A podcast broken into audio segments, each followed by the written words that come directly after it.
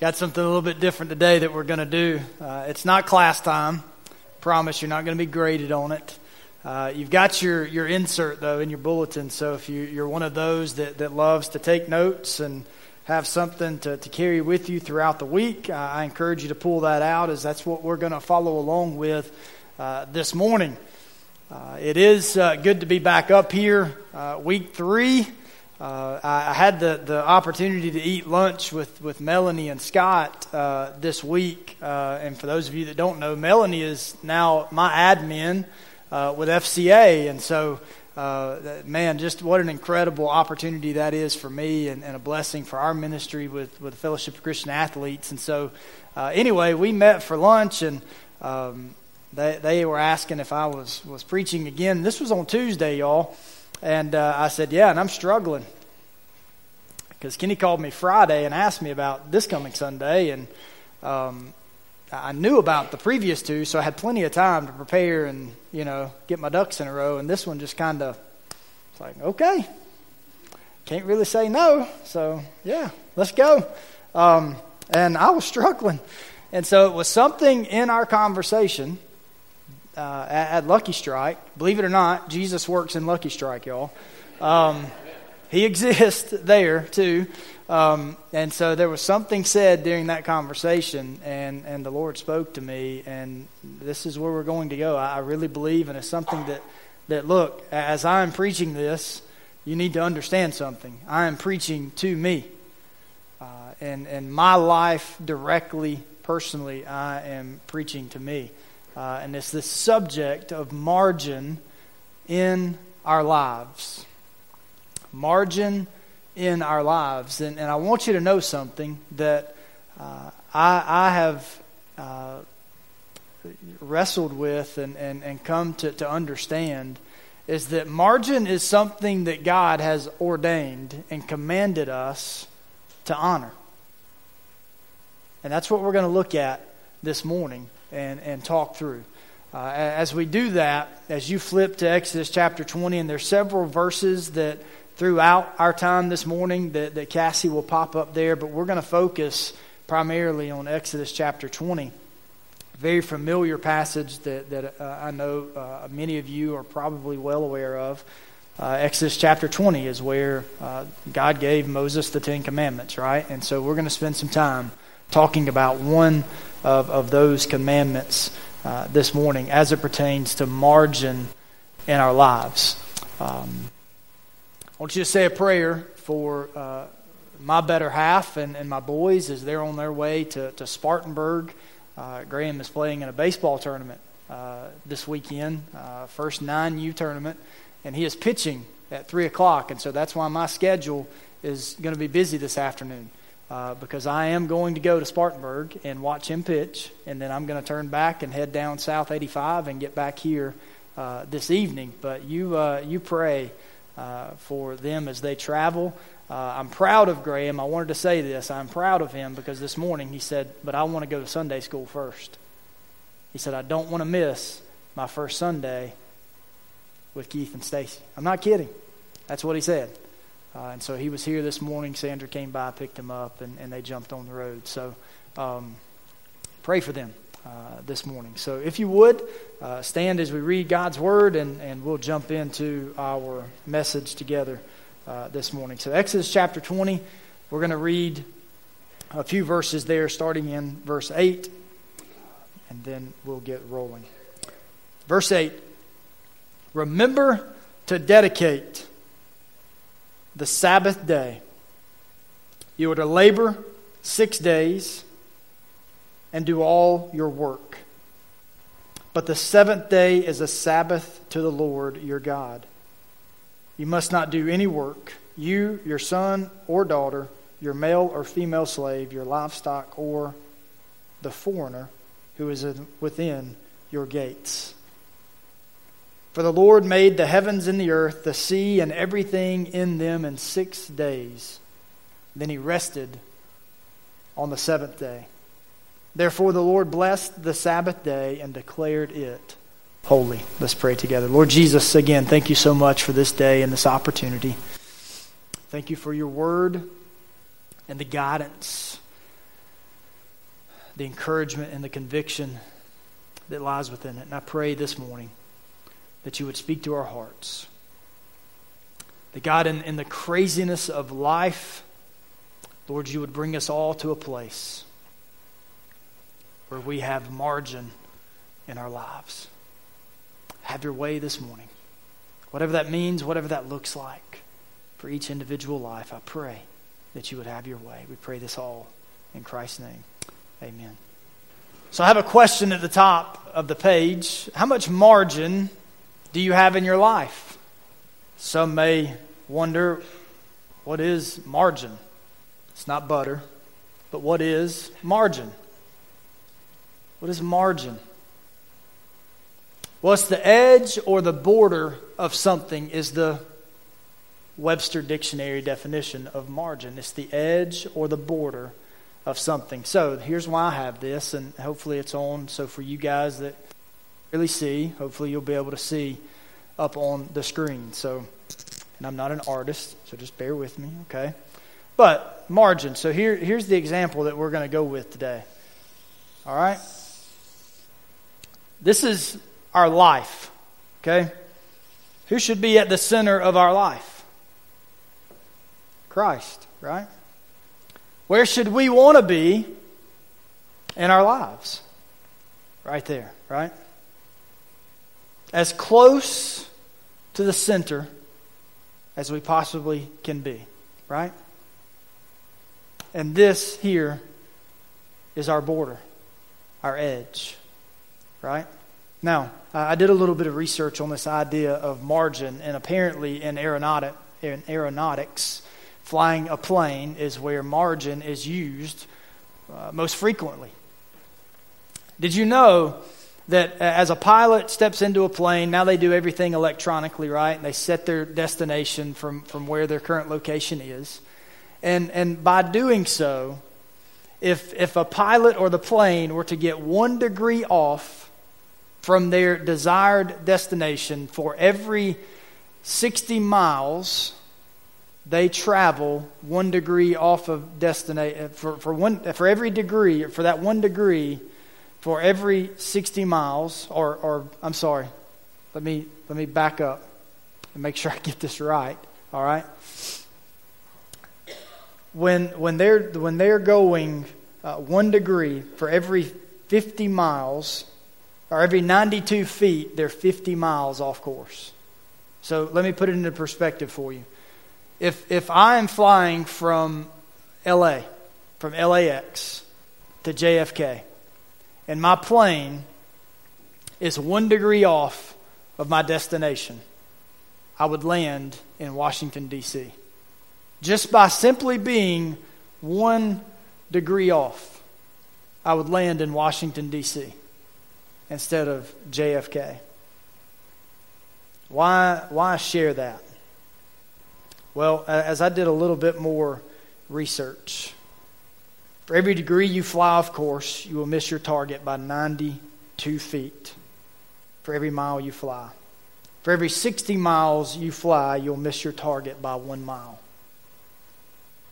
Flying around the equator will land you almost 500 miles off target. I found this to, to be interesting. One pastor did a study on margin in our lives, and, and he found this to be true. People now sleep two and a half hours less a night compared to people 100 years ago. The average work week is longer now than it was in 1960. The average office worker has 36 hours of work piled up on his or her desk. And it takes three hours a week just to sort through and find what they need. We spent eight months of our lives opening up junk mail, two years of our lives playing phone tag with people who are too busy to answer, and five years waiting for people who are trying to do too much and are late for meetings. He goes on to say, We're piled on, stretched to the limit, chronically rushed, chronically late, and chronically exhausted. Why is that? Because we have no margin in our lives what I want to do this morning is uh, I want us to take an internal look into our own hearts, our own lives, and determine How much margin do we have in our lives? Because I don't know about you, I want my life to look like this. Right? I mean, that's that's the sweet spot. Right? I mean, that's the bullseye. That's where you want to be, and you want to be as close to that bull's eye as you possibly can be, right? But here's what typically tends to happen life happens, right? And it does this, right?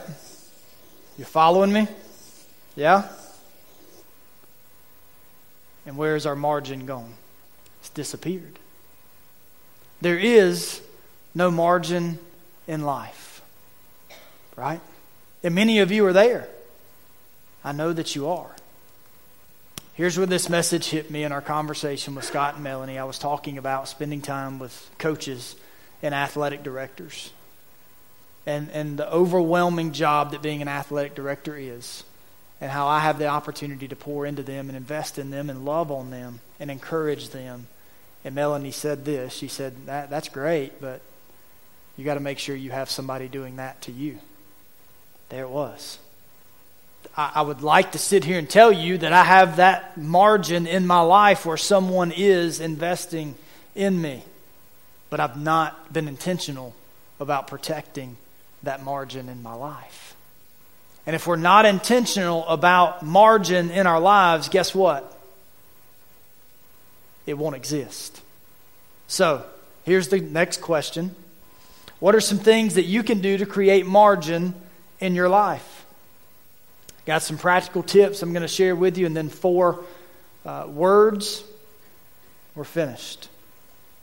Personally, thought that was this was pretty neat that I found. One, one study said, hey, personally, here, here's some things that, that you can do. Stay in your lane. Well, I love that. That's stay in your lane. Say no. Oh, man. I just told you, I, I, I, I struggle with saying no. I'm a people pleaser.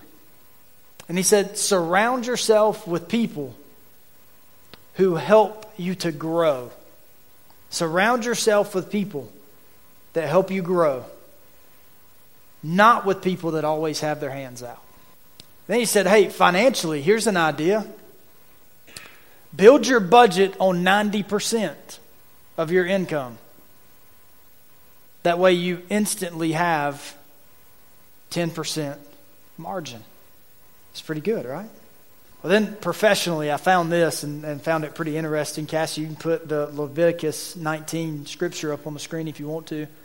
For you guys that, that are, are professionals, you men and women that are professionals, this is in Leviticus chapter 19, verses 9 and 10, and it says, When you reap the harvest of your land, you're not to reap the very edge of your field or gather the gleanings of your harvest. You must not strip your vineyard bare or gather its fallen grapes. Leave them for the poor and for the foreign resident. I'm the Lord your God. You see, right there, God had given that farmer margin. Right? He tells the farmer if, his, if, if this farmer's field is square or rectangular, right? He tells the farmer, listen, you are not to harvest the corners of your fields. And you're not to harvest any of the grapes that are dropped as you're picking them. Why? So that those that are in need, right, the poor, the foreign, can pick them. You see, he gave the farmer right there instant margin. Because a, a good businessman is going to say what? Every grape equals X amount of dollars, right? And if they're not careful, there is no margin because it's about something completely different. But God gave the businessman a, a, a model, if you will. To go, hey, leave the edges, leave the corners. And what you drop for those in need. There's margin. And then our, our primary verse in Exodus chapter 20, right? In verse 8, there's margin. God has commanded us to have margin in our lives. What does margin allow us to do? Here we go. You ready? Number one, it allows us to reflect. It allows us to reflect. When we have margin in our lives, this picture begins to look like it's supposed to, right? When we have margin, yes, life happens, right? We have family, we have work, we have all these things that go on in our lives, right? But we still have margin.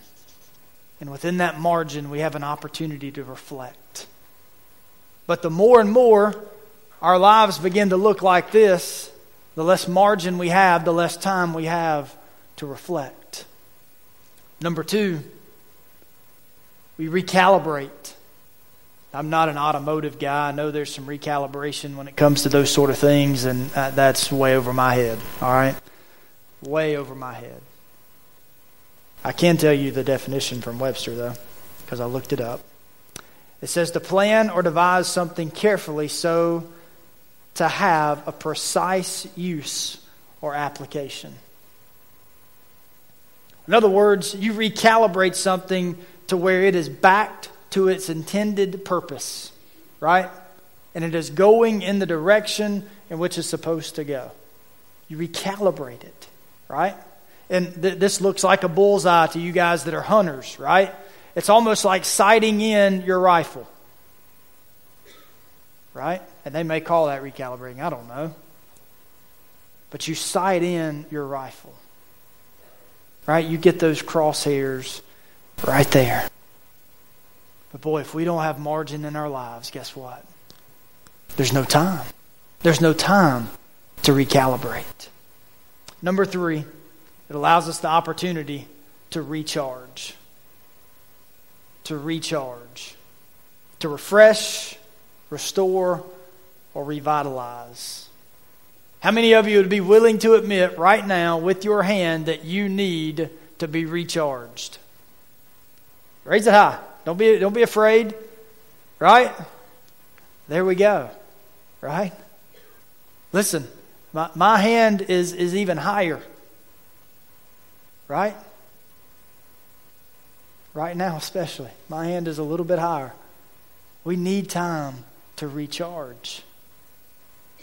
If we don't have a plan to guard the margin in our lives, there's going to be no time for any of this or to recharge.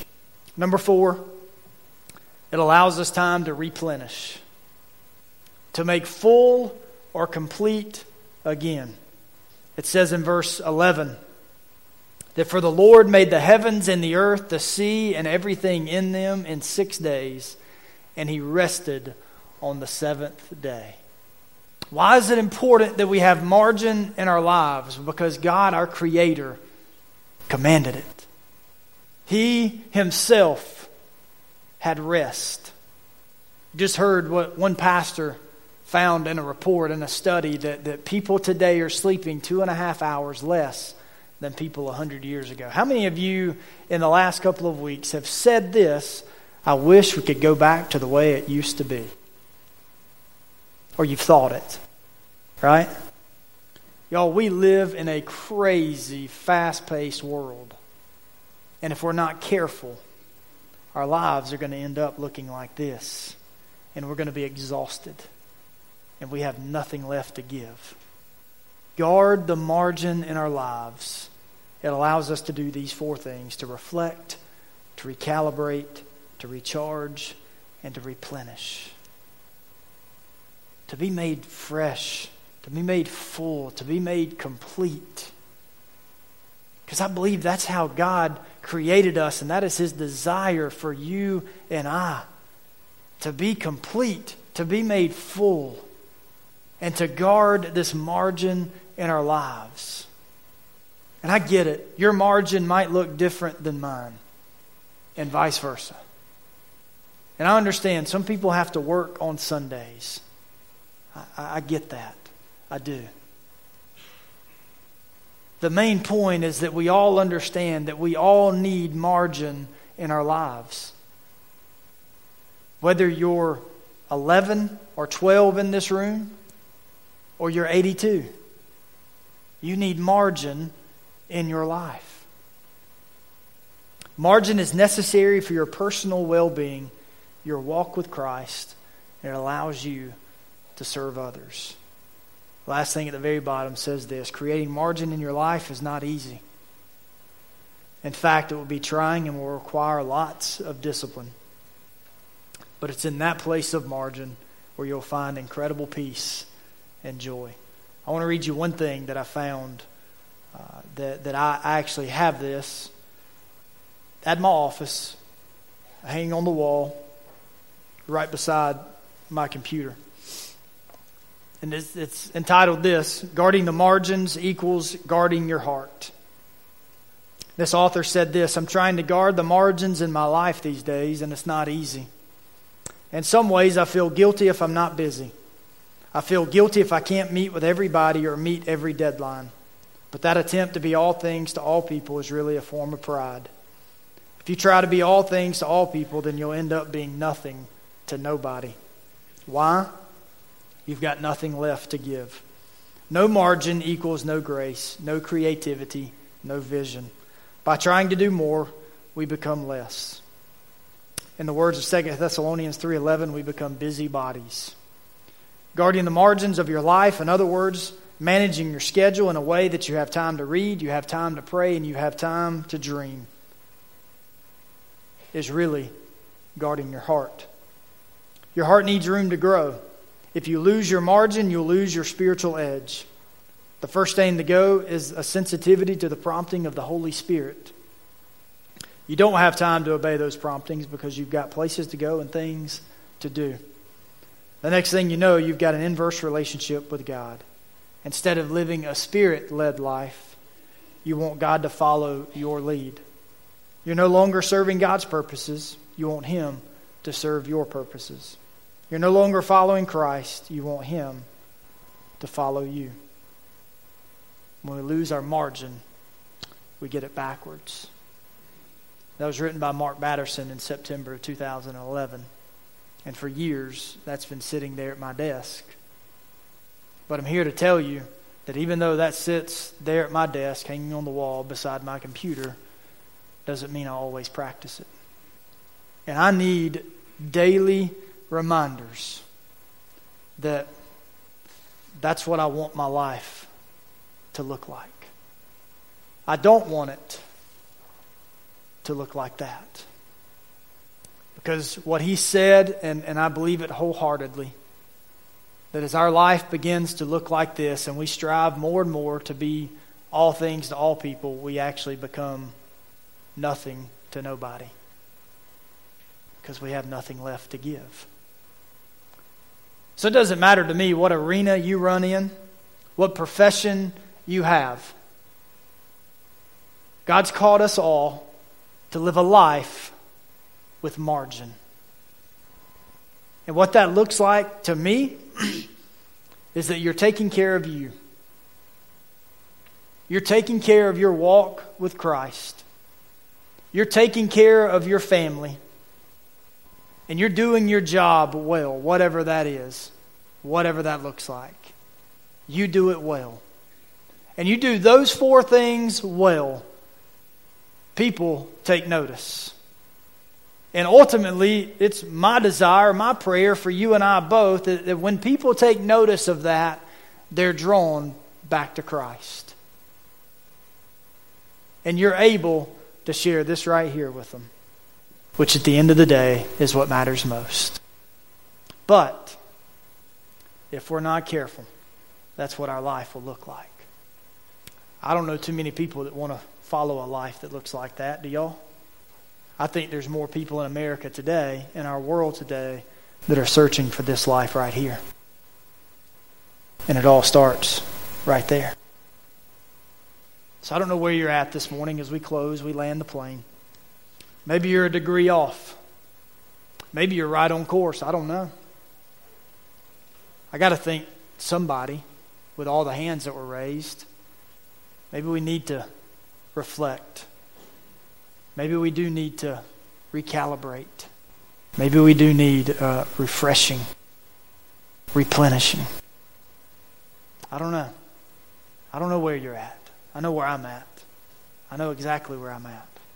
And I know there are days, there are times where I've got to do a better job of guarding that. Let me pray with you this morning. Lord Jesus, thank you for the time. Thank you for your word and the challenge that lies within it, the commands that lie within it.